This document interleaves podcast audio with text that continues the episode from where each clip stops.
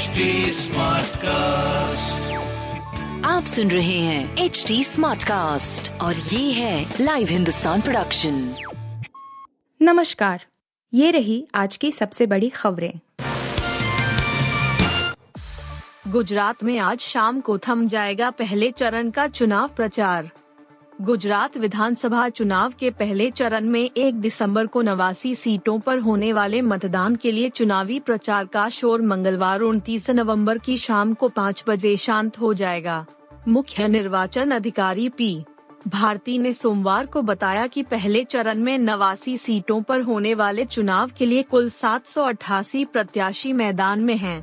राज्य में पहले चरण के तहत कच्छ की 06, सुरेंद्रनगर की 05, मोरबी 03, राजकोट 08, जामनगर 05, देवभूमि द्वारका 02, पोरबंदर 02, जूनागढ़ 05, गिर सोमनाथ 04, अमरेली 05, भावनगर 07, बोटाद 02, नर्मदा 02, भरूच 05, सूरत 16, तापी 02, डांग 01, नवसारी 04 और वलसाड की 05 सीटों समेत कुल 89 सीटों पर मतदान होगा।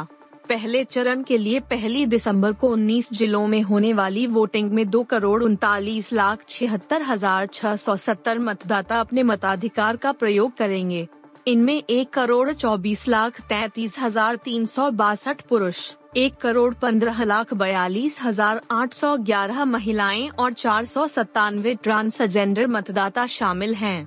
पहले चरण के मतदान से 48 घंटे पहले प्रचार बंद करने के नियम के तहत मंगलवार शाम 5 बजे चुनावी शोर शांत हो जाएगा।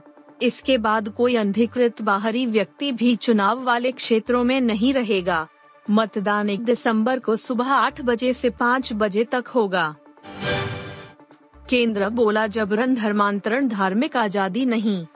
केंद्र सरकार ने सुप्रीम कोर्ट में कहा कि धार्मिक स्वतंत्रता में अन्य लोगों को किसी विशेष धर्म में परिवर्तित करने का मौलिक अधिकार शामिल नहीं है। यह निश्चित रूप से धोखाधड़ी, जबरदस्ती या प्रलोभन के माध्यम से किसी व्यक्ति को परिवर्तित करने के अधिकार को स्वीकार नहीं करता। जबरन धर्म परिवर्तन करवाना किसी का अधिकार नहीं हो सकता। धर्म परिवर्तन पर सरकार की ओर से सुप्रीम कोर्ट में पेश हलफनामे में यह जानकारी दी गई है। सरकार ने कहा कि वह जबरन धर्म परिवर्तन के इस खतरे से वाकिफ है।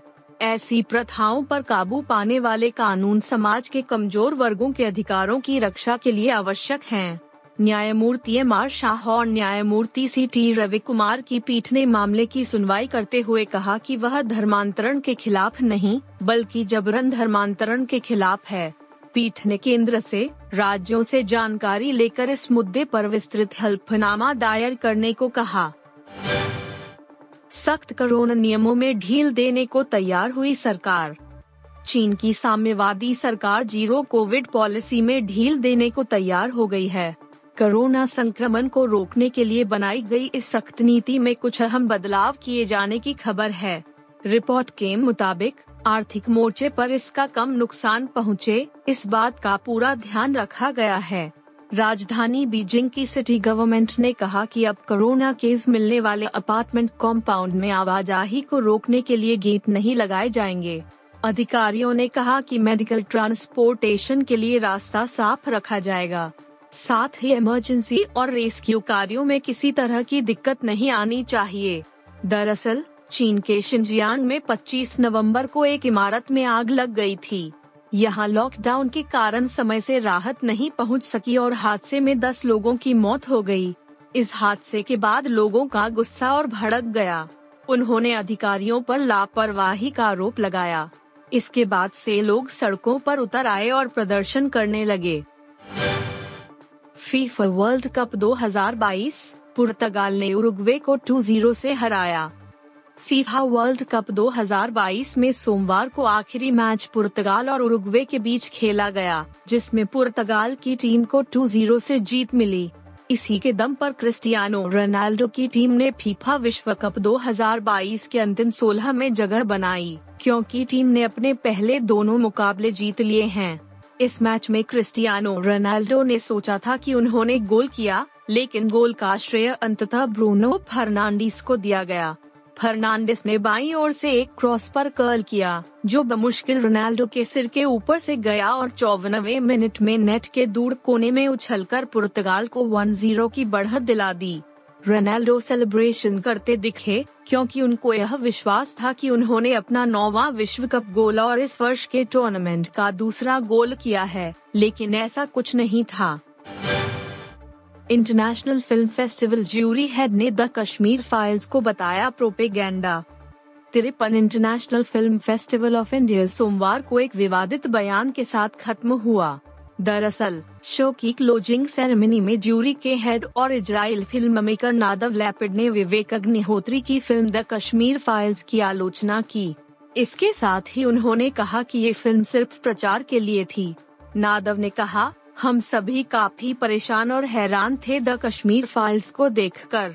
ये फिल्म सिर्फ प्रचार के लिए थी और बहुत ही वल्गर फिल्म थी। इसके साथ ही यह फिल्म इस तरह के एक प्रतिष्ठित फिल्म समारोह के इस कॉम्पिटिटिव सेक्शन के लिए सही नहीं है।